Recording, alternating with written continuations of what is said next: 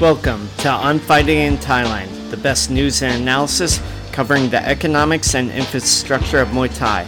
I'm Matt Lucas, journalist, commentator, and ex Muay Thai fighter. Make stronger fighters, make stronger people. Today we will be talking to Michael Reed, referee and judge for IFMA as part of our series on IFMA, the International Federation Muay Thai Association. The associations recently had the World Championship adults in Bangkok last month. Over a hundred countries participated. There were about fifteen hundred bouts. The U.S. did pretty well, six medals. If you'd like to hear more about that, you can listen to my interview with Desiree Brandt and also Michael Chase Corley. A little bit of news before we go into the interview. I launched my Patreon a few months ago. I've decided to switch things up and make everything free and public. Um, we're going to try that out for a little while and see what happens. Um, if you'd like to reach me, you can follow me on Instagram at LucasBKK. I run a what I think is a really great profile series on different people in the business uh, fighters, trainers, promoters, um, all sorts of people. It's a really great way to get a glimpse on the inside. You can also email me at a period matt period lucas at gmail.com. Thanks as always to all the people that have supported me so far, sharing the podcast, leaving reviews, sending me comments, and of course subscribing to the Patreon. Uh, a few notes as well. Um, Nakmoy Legends has given me a code, so if you're interested in a discount for some of their awesome products, they mainly do T-shirts and apparel that supports old school golden era fighters. Uh, you can get 15% off your order if you type on in on fighting in the discount code. Uh, also, going to plug my book. I wrote The Boxer Soliloquy. It was published back in 2014, but still remains a pretty strong read. Um, it's a series of interconnected Muay Thai short stories. You can pick up your copy off of Amazon and, and or read it as an ebook, so pretty easy to get through. So, a little background on Michael Reed. He began Muay Thai in Toronto with Kru Jennifer Lantier in 2009. He fought just a little bit from about 2013 to 2014. He had a career in accounting and started doing admin work for the sport in 2015 14.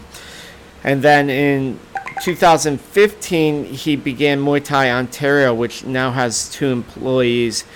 He has a promotion. She fights that he's thrown a couple times. I believe Janet Todd was on it, Jackie Buntan as well. He's refereed for several years, both locally and internationally.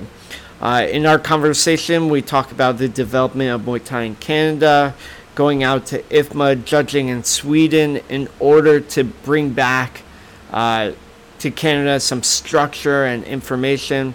We talk about IFMA scoring, how preliminary bouts might be stopped quicker, um, the being outclassed, which happens both in IFMA and in fights out here, and then what judges do about it, and the possibility of getting IFMA and Muay Thai into the Olympics.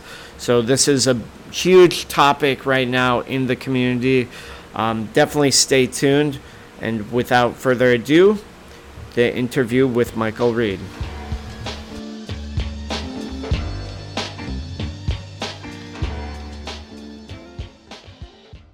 Thank you so much, Michael Reed, for coming on the show today. It's my pleasure to meet you here in Bangkok over in On Nut. Can you give me a brief history of Canadian Muay Thai? I know a lot of my listeners aren't that familiar with the good country up north.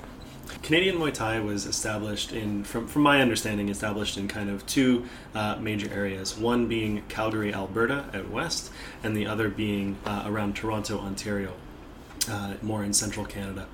Um, so with that in Toronto, Ontario, where I'm from, um, Ajahn Suchart Yodkerepauprai is a, uh, a Thai master who had come over to Canada in I want to say about 1985 um, and started teaching Muay Thai while working in Thai restaurants. So in the you know the, the basement of a restaurant or in the back kitchen area he would he would do private lessons in Muay Thai while um, making making a living cooking. You know, that's that's 30 years ago. He basically started teaching Muay Thai the year the year I was born in Canada. But he himself originally came from northern uh, northern Thailand, just a little bit, I believe, northwest of Chiang Mai in the Mae Hong Son mm-hmm. area. Around the same time, and, and though I have a little bit less knowledge about Alberta, um, around the same time, uh, Ajahn Mike Miles was building his building his school, building his uh, career as a, a, professional kickboxer and then professional Muay Thai fighter and coach and so on through the 70s and 80s and, and so on. So Mike Miles started out in the full contact kickboxing and then transitioned over to Muay Thai and then transitioned over to you know K1 and was really in all respects a savant in the sport. He he definitely backed up his his teaching with like in-ring presence. He yeah he was he was a legitimate champion. He uh, he was able to back everything up you know physically because he had done it himself. Mm-hmm. So those two bastions of, of Canadian Muay Thai kind of built up around the same time, and then as well, of course, there were schools that came up in in British Columbia, further west, Winnipeg, in Manitoba started to build up itself as well, and then Quebec and then eastern uh, eastern Canada and the Maritimes. But when we talk about like the largest density, of course it's going to be around population centers. So Toronto is the most populous city in Canada, and uh, that is where a majority of the Muay Thai is happening at this point in time. But also just because of how some regulations and stuff have mm-hmm. shaped out. Makes sense. And around 2015, you started doing judging. How did you get into that, and what are you doing with refereeing and judging these days? So in 2015, I was judging event, judging refereeing events locally in Ontario. So throughout the province, we'd travel to shows, help put them on, and bring in the officials for that. In 2016, I made the trip out to Jönköping, Sweden, as Canada's first international official. This was something that I took on myself personally. Not that I even expected to get a shot at judging and refereeing at the World Championship, because this was this was you know the, the pinnacle of the sport in an amateur basis. But uh, it was something that I wanted to do to be able to learn what was happening elsewhere in the world for international Muay Thai, really have an opportunity to uh, immerse myself in the rule set and be able to pick the brains of other international technical officials that have been doing this for you know 20 plus years to be able to connect with the representatives of the international federation of, of at the time Muay Thai amateur, now Muay Thai associations, and as well as meet with you know Thais and, and people that had possibly even like written the rule set so that we could or I could bring back a better understanding of everything to Canada because mm-hmm. Canada was is still kind of is a baby when it comes to Muay Thai amateur Muay Thai development in a structured sense. And when you were originally judging and refereeing on a local basis, what was your criteria? What sort of education process did you have to go through? So I I trained underneath uh, Kru Brian Edwards. Brian Edwards is one of Ontario's best uh, judges and referees. He had he had come to Thailand with Ajahn chart. I want to say in 2010 or 2011, and had taken a I believe it was IFMA. Otherwise, if it wasn't IFMA, then it was like Rangsit Stadium or something mm-hmm. like that. Judge and referee course. So he did like a 10 day intensive Mm-hmm. And uh, he, he had brought that knowledge back to Canada. So when um, I first got involved in judging and refereeing, it was as a result of my work with the Muay Thai Association in Ontario. And it just kind of came out of necessity, mm-hmm. really. We needed more judges and referees. I wanted to help out where we wherever I could, and I ended up finding a passion for it, and that was what got me in involved and desiring to improve my like my knowledge, my abilities to really give it 100%. Since Sweden, you've mainly been involved in international bouts, IFMA stuff. What is the criteria for IFMA scoring? Can you just give a basic rundown of it? Yeah, for sure. So, IFMA scoring is fairly straightforward, and a part of that is to help improve the international appeal and understanding uh, of the sport. But essentially, at its core, it's you take a legal strike, a punch, a kick, a knee, an elbow, uh, against a legal target, which is basically anything but the groin.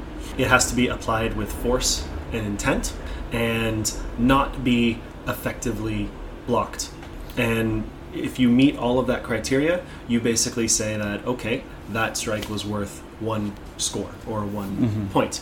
So there's no hierarchy of, of strikes. There's no, you know, knees and elbows are worth more than kicks are worth more than punches. It is every strike, as long as it meets that minimum basic criteria, legal strike, legal target applied with force and intent, and unblocked, every strike is valued the same. And that keeps the scoring a little bit more um, simple, I, I, suppose, rather than what you know stadium Muay Thai scoring can mm-hmm. get into with lots of cultural nuances and, va- and value on techniques based on what that particular stadium wants to see. But it also keeps it very fast paced so, uh, as, as, you're familiar, IFMA is three rounds of, of, competition, and because every technique is weighted the same, that means that you know a combination of punches. If three of those punches land, you can't make up for that strike with just one, one kick. kick. Yeah. So it does create a, a faster pace of, of action that we tend to see at the IFMA championship. How do you feel like IFMA athletes have responded to it in terms of the style? Like, do you see like a definitive style with the way scoring works and the way countries have responded to it versus the stadium scoring or even max Muay Thai. I've talked about this before, but and you alluded to it. There's even differences within the stadiums. Yeah, for sure. Like I know um, Lumpini Stadium favors a more forward and aggressive style, where Rajadamnern favors a more technical and evasive style. When it comes to IFMA, you can definitely see graduation or movement towards similar principles, but specifically or like stylistically, not so much because we still see the Thais come in and play a very similar game to what they play in professional uh, Muay Thai, and they're very very successful with it. All it all it means is it just means that you can't let techniques scored against you go in the same way that you could in in professional. If mm. uh, if two punches land, you have to return. You can't smile when you get hit in the forehead just because you held your head strong and it, it looked like it didn't phase you. In the same way that, you know, you can't just eat a low kick but keep your leg uh, solid and again, you know, smile through it, and the, the, judge, the judges will ignore it. Instead, no, okay, that low kick counted, and you you have to return. So the way that people adapt to that scoring system, there's still a lot of flexibility. Is that people can still go very Muay Khao and control in the clinch and nullify the opponent's weapons and them being able to to strike back. People can get very evasive as well to prevent those scores from even happening against them. Or people can go you know full on aggression just racking up points and points and points. It really depends on what the athlete is best suited to and what the trainer is able to to get out of them. But the main thing is is that because much more is counted when a strike lands the exchanges have to be a little bit more rapid pace you don't get to have someone you know push kick you away and you adjust your shorts as you like slowly walk back uh, forward to each other it's nope you have to take that point back Mm-hmm. You've done both judging and refereeing. Can you sort of explain some of the differences between the two? Obviously, one person is in the ring, one person is standing outside, but I feel like there's just logistical differences or nuances in both occupations. For sure. So, refereeing in amateur sport is much more similar to refereeing in the, the professional sport. There are um, a few key key differences. The one is that we are much more concerned about the safety of the athletes in, in amateur, um, but also in amateur and in a tournament like this, um, we want to ensure that athletes are able to compete across the seven, eight, nine, ten days that they're they're scheduled to step into the ring. So, so what does that mean? So when we look at like when it comes to refereeing, when we look at like a preliminary bout or quarterfinals, or like you know, as you're building up towards the finals, the preliminary bouts will be stopped a lot quicker when we're seeing vast differences in people's abilities, and they just straight up call it an outclassing. The referee stops the contest due to an outclassing. One athlete is clearly of a much greater skill level than the other. If this were to continue, it would just end badly. We would have you know a knockout, a cut, uh, something. You know, something broken, or or or so on. So um, the referees are there to take care of the competitors. But there's also a, a side to that, you know, quick end to a bout in that by it ending earlier, then the winning athlete has sustained less damage. Damage, yeah. and they're able to then compete the next day, and then compete the next day, and so on. There's no point in letting them bang up their shins or bang up their foot yeah. through repeated comp- uh, competition when we know it's going to end in a certain decision anyways and so without classings how do a lot of the boxers respond to that because it is something that happens out here regularly yeah you know any promotion they want the fights pretty even even experienced matchmakers will sometimes have an outclass match yeah and they'll, they'll call it pretty quick mm-hmm and out here, at least for the Thais, it's just like, oh, you know, I was outclassed. It's not a big deal. But because it's IFMA and it's a lot of international mm-hmm. fighters with different value sets, what sort of is the response with that? It just depends on it depends on how far along into that outclassing the referee might uh, make that call. Uh, there, I have a good example from Canada. So, good example. Sorry, a good example from a Canadian athlete uh, in Belarus. We had uh, we had brought a girl to Belarus, and she competed against France in one of the like the preliminary bouts. And this this girl was always uh, a self-described slow starter, and you can't start slow in IFMA competition. Especially, it's a three round especially, fight. Especially when it's only three rounds, right? Yeah. You only have so much time to prove to the judges that you're the better athlete. But what being a, a slow starter did was it basically made it look like uh, this Canadian athlete had nothing on France. France would be throwing combinations that would be landing, and, and sure, we'd say racking up points, but also, you know, having a visible effect on the Canadian athlete. Then the Canadian athlete would throw a jab here, a low kick there, and it would kind of look like they would bounce off of France. It would like ping off of off of metal armor, and so there came a point where France turned up the aggression, landed a, a, number of unanswered strikes in a row, and then the referee came in to provide an eight count. And that eight count is in amateur a safety measure. It's a safety yeah. tool. It is. It doesn't say, count for much on the scorecard. It doesn't either. count for anything on the scorecard. It's it, like I jabbed you in the head. Basically, yeah. yeah. The the eight count is there to help the referee guide the bout to a um, decision. So we don't want to have knockouts. We don't want to have you know head injuries. It's it's there to provide the receiving athlete a bit of a break, collect themselves, get back into competition. So this was kind of the first. Hey, Canadian athlete, yep. you need to step it up. Mm-hmm. And so the eight count was done. She beat the eight count. They get back into competition, and it was basically a repeat of the same. They got into the clinch, and I think the uh, the French girl was maybe throwing a few uh, punches or elbows to the back of the Canadian's head. Oh, and oh, that's bad. Well, it got waved off. Yeah. And so it was it was treated as an outclassing, and this girl was really upset because she was like, they never even gave me a chance mm-hmm. to get going, to to find her groove, to find her pace, and so on. And you don't get that chance when there are 40 bouts per day. Yeah. across 10 days and so on. It is you you perform right out of the gate, and so that was an instance where someone was very upset that something was treated as an outclassing. But then I've also had it where people have, you know, thanked. Like the coaches have said, you know, thank you, ref, for for stopping mm-hmm. that match when it was clearly clearly one sided. So it it just it depends. It depends on what the mindset of the athlete was during during that outclassing. It depends on what was already happening or what was very obviously about to happen yeah. in, in the match. But it's a decision that we don't see a whole lot in North America. It's an interesting cultural phenomenon, I For think. Sure but everyone everyone treats the win and the loss with such high value in North America that um, even if you're entered into you know a large tournament, that it's it's almost like it's devastating for for the referee to just say you know what today wasn't your day, let's keep you safe and you can compete next weekend or the weekend after. Why do you think that the win or the loss is valued so much? Uh, scarcity, I think, is is probably like the the main reason I would put it put it down uh, for that. Is when you look at the availability of Muay Thai competition in North America versus the availability of competition elsewhere in the world.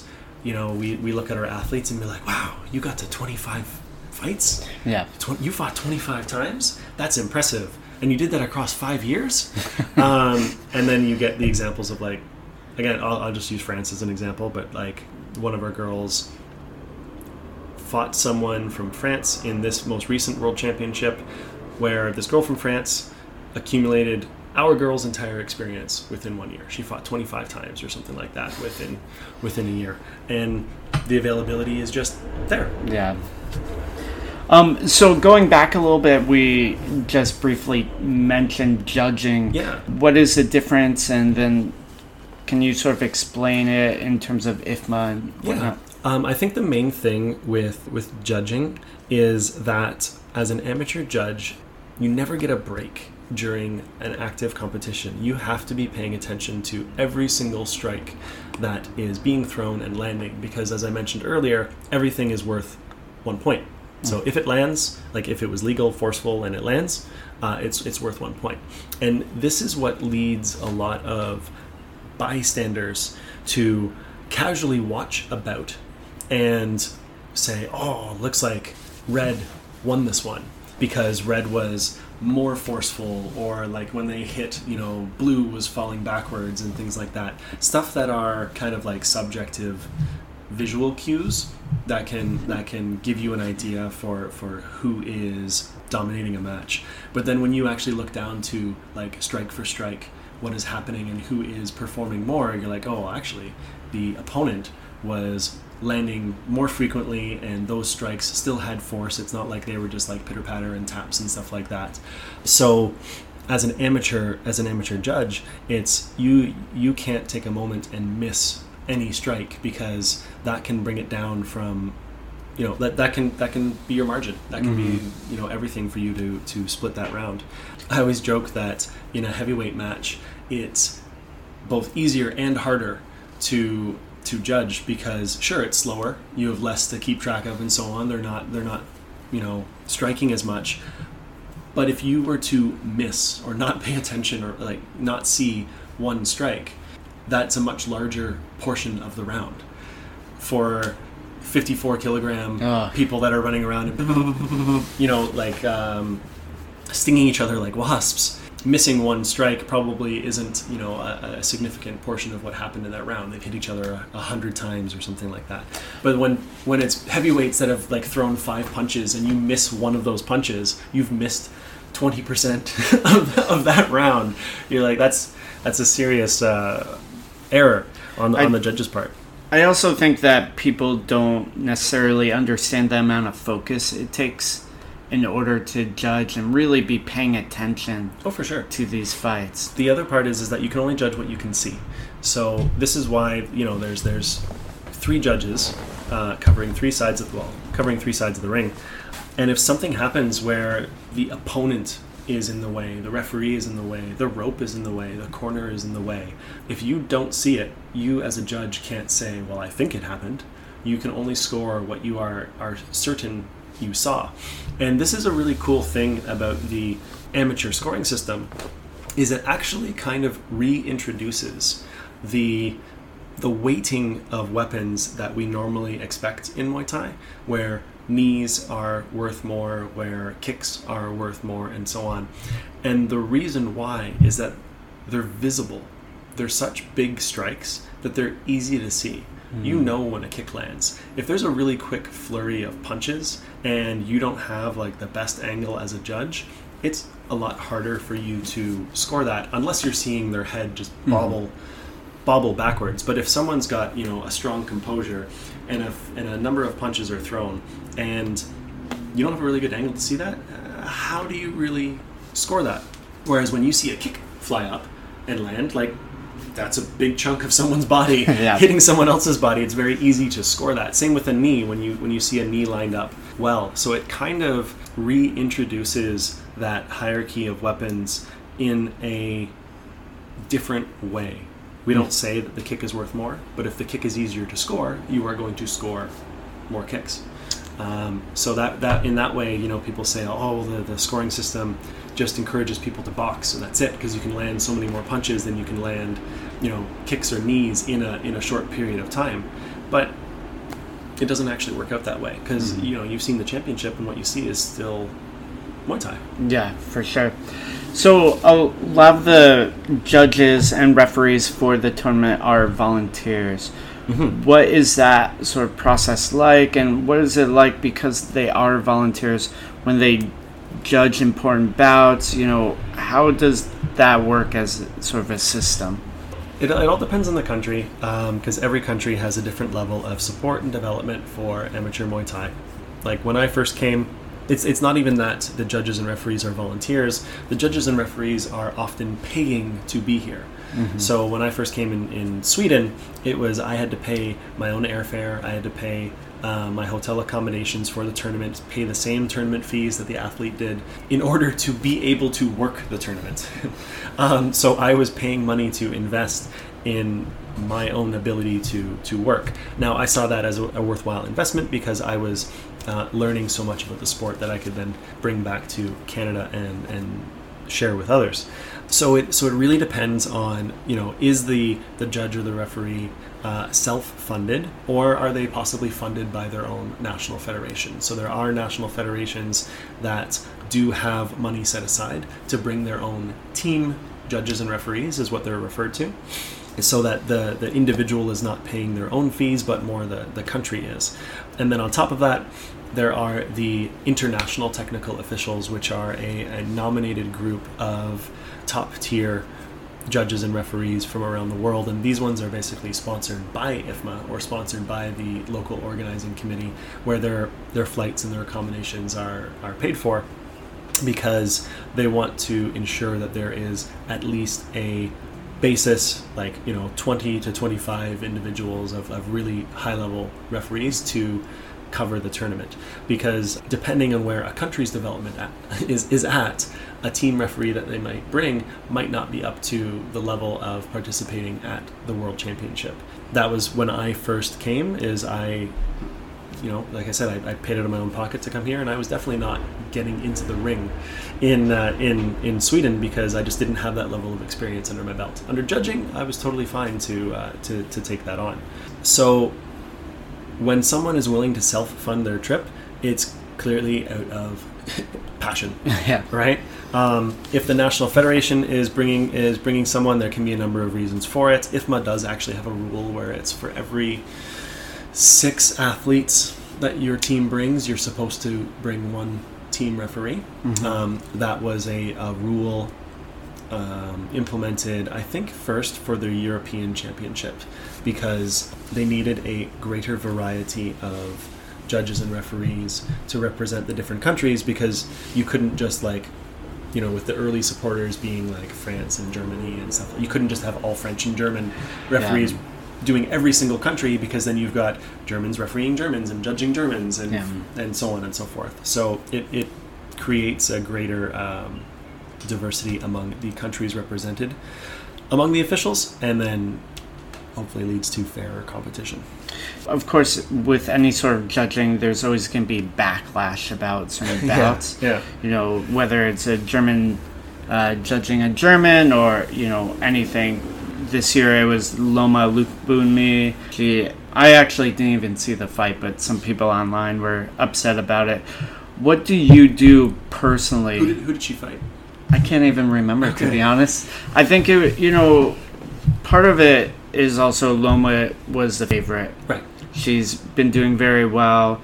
It was even when sometimes very good people lose. yeah I have no idea what happened in the fi- hmm. fight, whether it was judged favorably or unfavorably for whoever. But I'm just interested in, as a referee and judge, what do you do personally when you receive backlash or you know criticism about your decisions with bouts? So, uh, receiving that criticism on the international level is very different than on the local level. On the local level, you're usually working among people that you know personally, and that criticism can actually be a lot harder to take on the on the local level because you've got you know a, a, coach that you've worked with someone that you've been friends with for for a long time people that you've been around or in your social circle suddenly you know turning on you and, and saying like that was terrible. How could you do this? you know and so on and so forth. Uh, you definitely need uh, thick skin to be a, uh, a judge and referee. A referee more so because you're just that much more um, visible. Mm-hmm. You're you're the per, you're the third person in the ring with the athletes, and your actions are seen by everyone. As a judge, you are one of three, and it tend you tend not to be singled out in in the same way, though it though it definitely can happen ultimately like at, at, a local level and and a uh, international level is all the the judges and referees are a family that supports each other. And so as much as you are you know a single judge and a single referee that is in the ring um, you always have your head table your jury to support you in the decisions and stuff that you're making um, as well as to I want to say have your back whenever there is a situation where whether it was an error of judgment that was actually made or whether it was an error of judgment that was perceived but didn't exist and so on is that um, all the officials work together to to uh, not not protect each other, but to but, support each other. Yeah, help each other grow. Yeah, help each other grow because there are sometimes bad calls that are made, and another yeah. official will in, inform you about it. There is no there's no perfect official. Just like there's yeah. no perfect fighter and as you said you know uh, like Loma can be can be the favorite but have a bad day and and it doesn't result in performance in the ring. It's the same thing with with officials. Even the, the very best ones can have a a moment that you know as a referee they are out of position position and didn't happen to see a low blow that took mm-hmm. place. They saw it as landing clean, but it was actually low. And well, what do you do in that situation? You only have a split second to deal with the information that that you know you're processing. When you come to coaches and others, athletes, and so on, being upset with your decision making as an official on the international stage, it takes a, a, a little bit of a different turn because sometimes you don't even speak the language of the coach that is that is upset at what had happened in the ring or at the scoring or, or so on and so forth. But and then and then the ability to explain and communicate and come to kind of a resolution is is hindered in that regard but there's a very good process at IFMA that you know if a coach is upset at a decision, then the person that they're going to be talking to is the head table, is is the jury.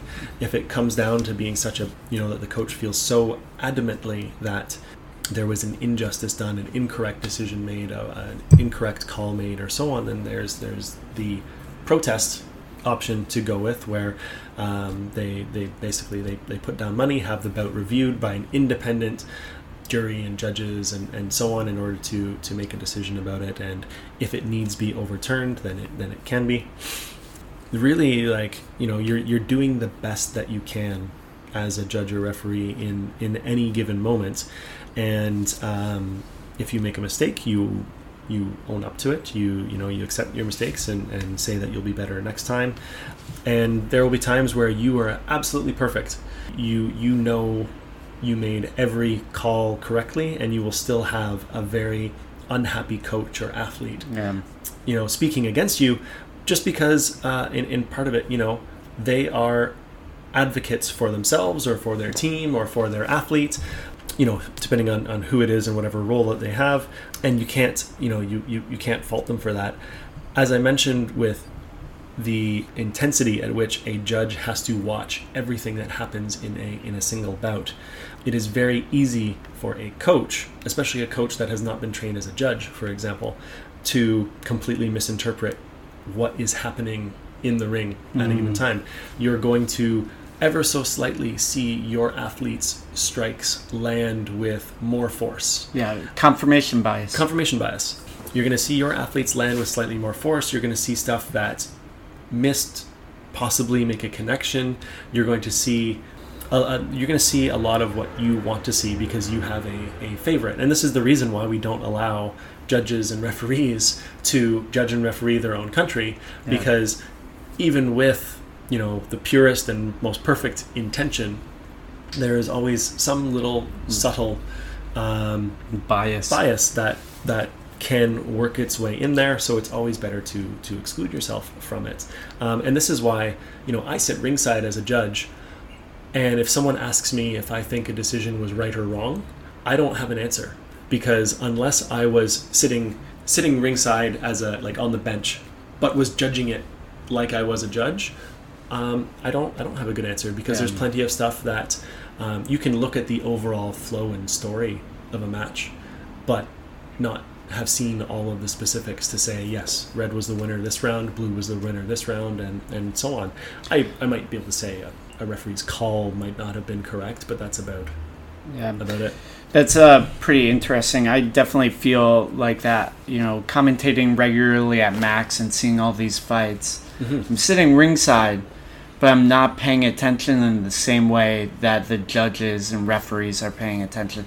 Or if you're watching a fight online, you are not seeing it the same way as someone No, that is sure. directly in the ring or sitting even ringside. Yeah, absolutely. And and this is one of the other things is that the referee is the closest person to the action. So if there is a call that they are making, which some people might see as being questionable, just remember like and usually it's in the delivery of a count. Um, just remember that the referee is the person closest to it. So while a, a punch may have landed and the the spectator or even the judge or even the coach or whatever might not see it as having been all that damaging or forceful a, a strike. The referee is the closest one to say oh well that athlete's eyes rolled into the back of their head momentarily and i don't want there to be another pile of punches following that one let's give them the moment let's give them the Yeah, eye rolls are very, very difficult to see unless you're standing right in front. unless you're standing right there You usually uh, one of the things I started looking at is the boxer's lateral movement. Yeah, side to side to side movement, and is- their gait is Yeah. a huge indicator of where they are uh, consciously. because a lot of people can move forward and backwards Mm-hmm. easily after being rocked, but horizontally or laterally is a little more difficult and requires more coordination. Yeah, Absolutely. So if they're swaying even lightly, or if if you look at uh, knees buckling, Mhm. um, that is usually a sign as well. Where it gets really tricky is, uh, and this is where you know it's it's really only going to be experienced refereeing, and and you know some some good instruction and some good examples and stuff. But what gets really tricky is that as athletes get exhausted, their movements change, and you have to be able to differentiate the movement of an exhausted athlete versus a injured athlete or a you know um, an athlete that's not all there in their in their head anymore as a result of having had some some concussive or, or subconcussive blows.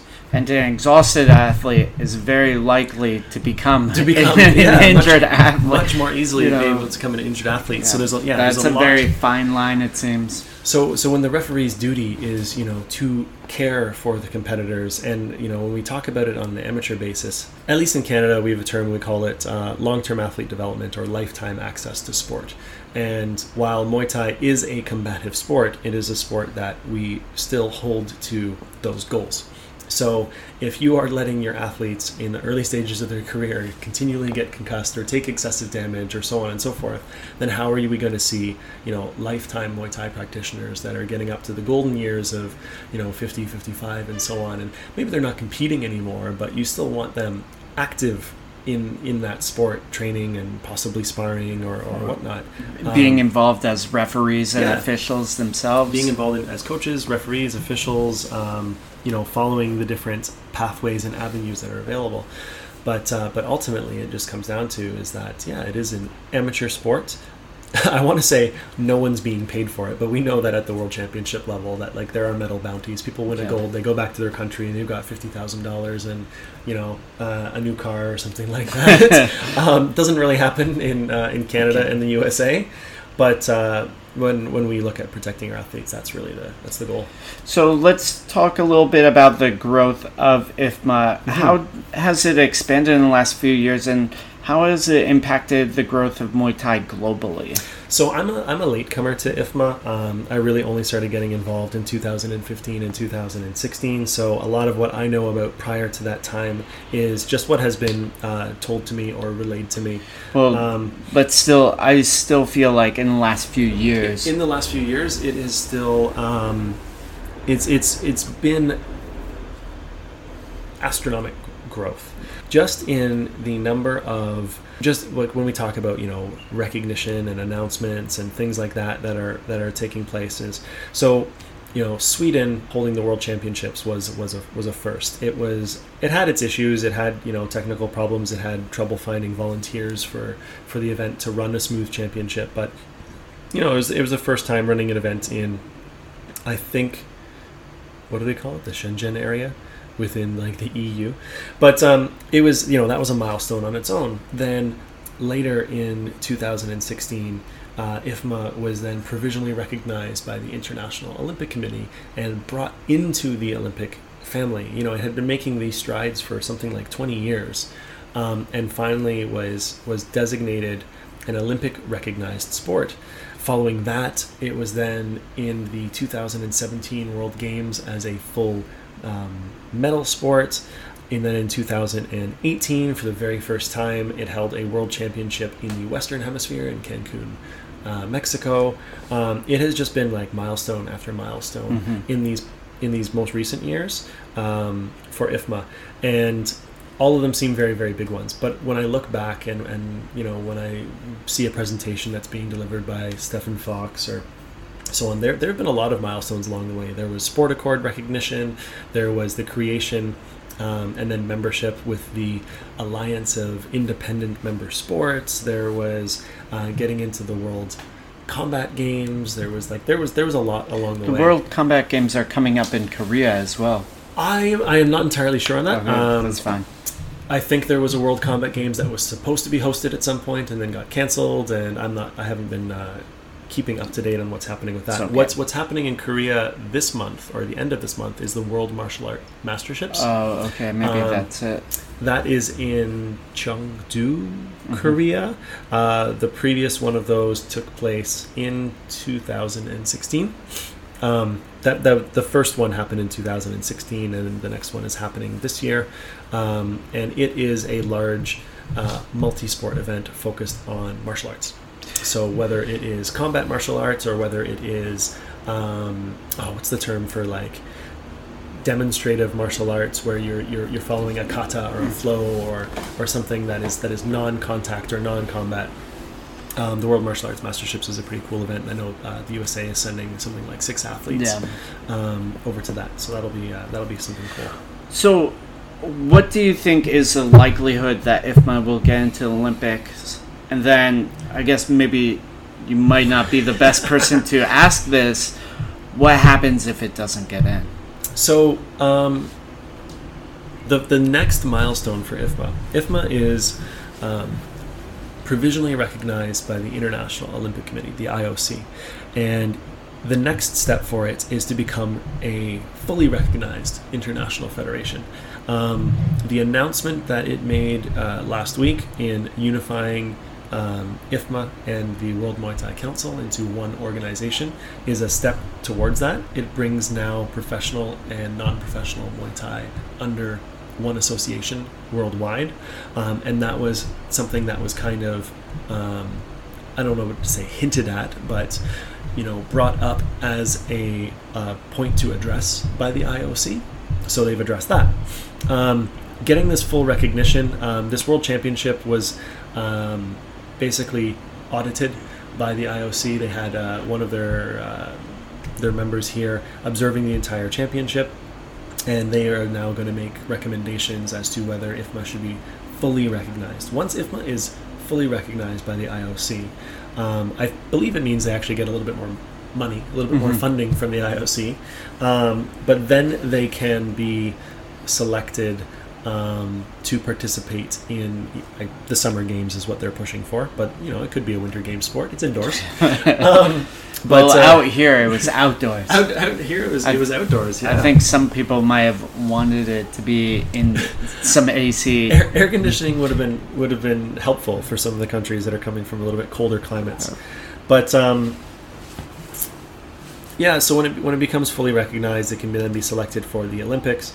Um, every Olympic Games, there is the host country is now allowed to basically invite um, five additional sports that are beyond the standard Olympic roster.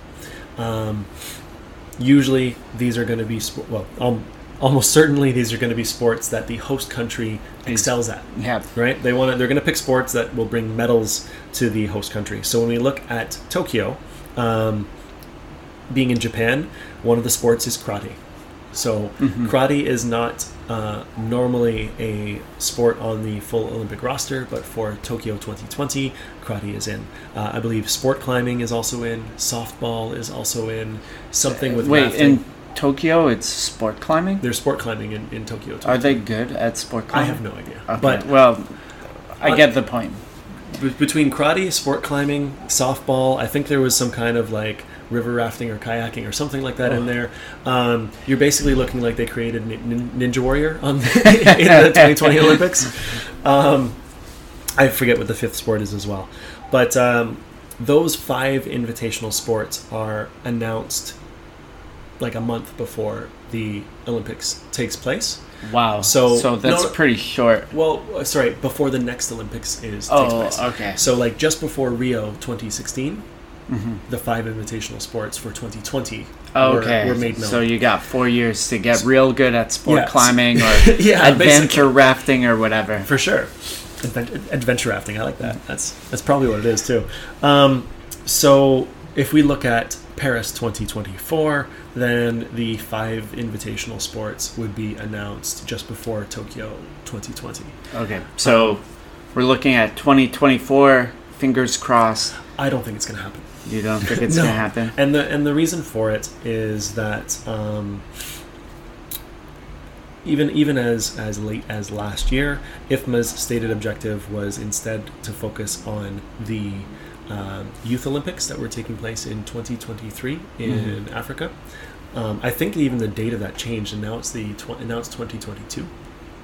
Um, but the other part of it is that for France to invite five additional sports, there are almost certainly five other sports that Paris is better at getting, like France is better at getting medals than Muay Thai.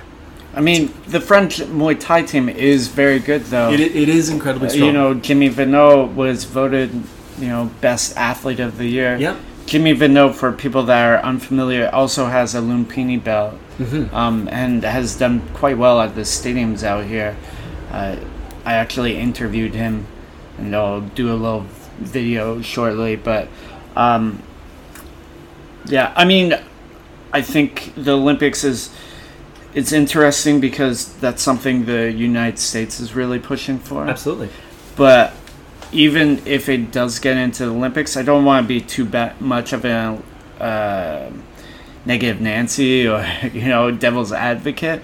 But even if it does get into the Olympics, there's other sports like curling, adventure kayaking. you know, uh, like I'm not sure that the best adventure kayaker is gonna be on the cover of a Wheaties you know, cereal box.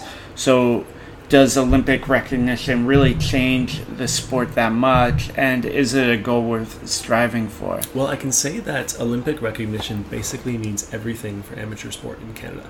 Um, the Canadian government, Sport Canada, the Canadian Olympic Committee, like no one will care about um, a amateur sport unless it is a medal sport in, in the Olympics. Um, for Canada, that actually creates some really unique um, issues because by default in Canada, all combat sport um, on an amateur basis uh, and, and professional basis is illegal. So um, the only time professional combat sport is legal is when your professional athletic commission says, okay, we are going to sanction this competition. Um, and the only time that amateur sport is illegal is in, or is legal, is in two situations. One, there's a government recognized, um, like sport organization responsible for running that sport, which is uh, where where I work in Ontario, or it's an Olympic sport. Mhm. If it is a sport on the Olympic program, it's like flicking a switch. And suddenly, competition in that sport is now legal across the entire country of Canada. Whereas right now, it is illegal in a majority of the provinces. People have to travel outside of their home province Yeah. in order to find competition. They come to the States, they come to Ontario or Alberta or, or so on. And it's really been a, it's a, it's huge developmental issue to be even able to push um, athletes into the high performance stream. Um, Sarah Carter, for example, who's our gold medalist from this most recent world championship, um, she, in order to just keep active, had to uh, cross train in boxing in order to Mhm. just to, just to keep some kind of combat sport activity.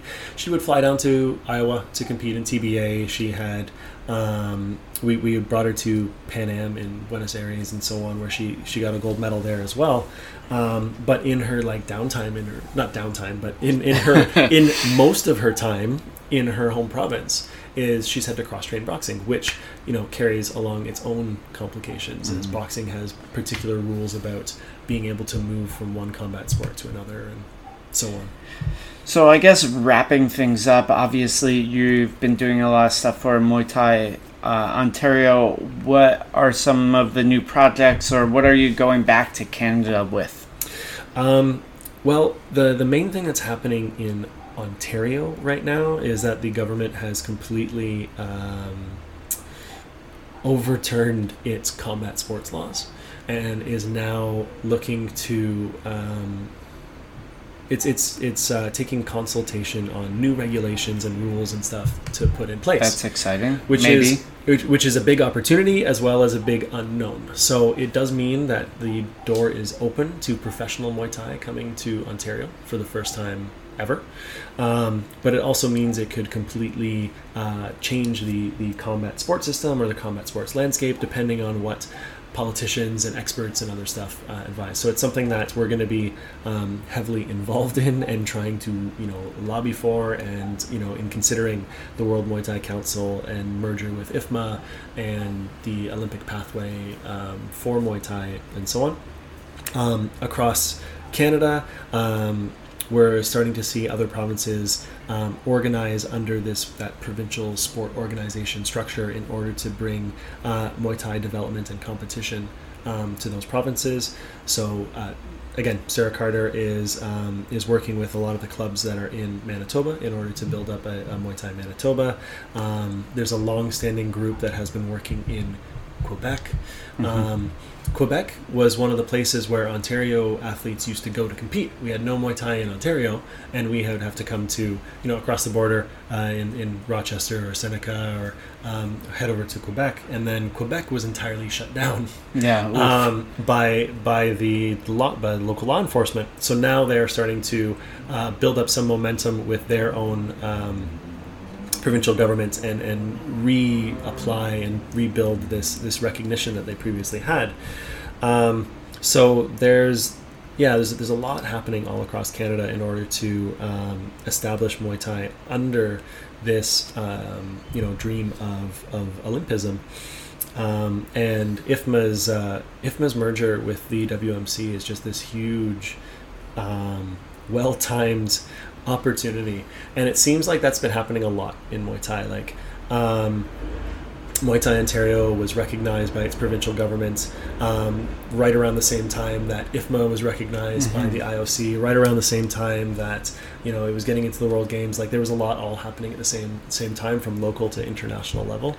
Yeah. Hopefully, we're we're seeing a bit of a cultural shift with things. Yeah, for sure. Um, and and now, like you know, Canada has been working a lot more closely with um, the United States, with uh, with even Mexico, with even you know countries in South America as well, because we've all basically recognized that we are very behind on the developmental curve for producing high performance athletes, um, able to compete on the world stage. So um, at, at best, it's really all it, it's in everyone's best interest to work together across you know these international borders to build up um, the Pan American region, the North American region, um, until you know we all get to that level where we're like, okay, we've made it. Now, we can start beating each other up again.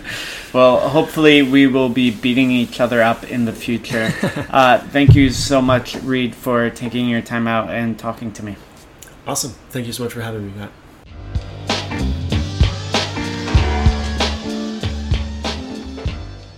I thought it was really interesting, especially points about scoring, which is obviously a big deal, especially when you're fighting at IFMA. Scoring at IFMA is not the same as scoring at the stadiums. It's not the same as scoring at in America, which doesn't really have a standard, and it's not the same as scoring at a lot of the entertainment shows. I think it's very important for athletes to understand how scoring works in order to understand how to win. Uh, the other, I think, very important takeaways from that were some of the things he said about contested decisions and how referees and judges deal with them, especially in a sport like Muay Thai where a lot of people's work is intrinsic. There isn't a lot of money in the sport yet. The sport is definitely growing, but a lot of it has to do with people's passion. So sometimes that when there is a contested decision, that passion can hurt even more because people are paying out pocket to come to these things. It's expensive. And then some judge says, no, you lost for X, Y, and Z, or doesn't even say X, Y, and Z. I think it's important to understand both sides of the decision, both the team that has the contention and also the judge and referee, just so you can really understand the landscape better. In our pick a fight last week, uh, or two weeks ago, when we had the show with Desiree Brandt, we talked about the Rodtang Saeksan fight. Uh, so that went Rodtang's way. So I picked up another win in my prediction book with that one. Actually, when the fight was over, Saeksan got on Facebook and complained about the judge's decision. Um, a lot of it has to do with weight as well. Saeksan came down in weight to face Rodtang, which was pretty interesting. So when you have very high level fighters or they think that it will be very close. They'll give maybe a pound, uh, half a pound advantage to one fighter or the other, just to even things up and a lot of times to make the betting more interesting. So in this last fight, Saeksan was supposed to come down. He actually met Rodtang at his weight. So we'll see what happens in the future. I think I saw rumors of the Jitmuangnon camp negotiating with Or. Kwanmuang um, again for a future bout. This one will be held at Rajadamnern. So it will be very interesting to see what happens with that. Of course, Rodtang still has a lot of momentum in his career right now. The win over Haggerty, and now the win, maybe slightly contested, against Saeksan. If you watch the fight, Rodtang was very slow. Um, I think he might have been banged up from the Haggerty fight. You know, he's fighting very often, which can really wear on the body and also the morale as well. Saeksan was in full charge. Uh, both fighters showed a lot of respect to each other, which I think was really great. So, a couple other notes before we close things out. I started, I did a uh, video series. Um, I've covered a couple of people, Jimmy Vienot, Chris Shaw, and recently Ognjen Topic. It was called Behind the Fight. It was just a fun little project. I might continue on with it. I'm not really sure. Um, it takes a lot of time to do video work, but it was also really interesting for me. So we'll see if I continue to do that. Um, I think I'm going to focus on some other projects right now. Uh, I will be doing an ebook, which I hope to release in the next few months. Uh, it's basically going to be a how to guide for on fighting in Thailand. So, going over everything visas, how to pick a gym, also when you're at the fight, career management, and interviews with long term fighters out here. If there are things that you want to know about fighting here in Thailand and having a career, definitely reach out to me. Um, I want to write this book for you. Uh, the last bit is that I will be putting on the previous episodes that were on the Patreon, uh, and I will make them publicly available. Hopefully, I should get time to do that this week. Um, so I think there's two or three that were behind the paywall, so those will be free. And then we'll see what happens with everything. I might, I'll probably still have the Patreon up and we'll be plugging it. I might do shout outs or some other monetary scheme. I haven't really thought that much about it. If you have uh, suggestions, definitely let me know. Um, so, thank you so much for listening to On Fighting in Thailand. This has been episode 9 as part of our series on IFMA. This is the third IFMA episode. Uh, so, if you'd like, if you like the episode, definitely leave a review, share it, send me a comment. Um, you can reach out to me via email a period matt period lucas at gmail.com or follow me on Instagram matt lucas bkk. So this has been On Fighting in Thailand, the best news and analysis covering the economics and infrastructure of Muay Thai. I'm Matt Lucas, journalist, commentator, and ex Muay Thai fighter. Make stronger fighters, make stronger people.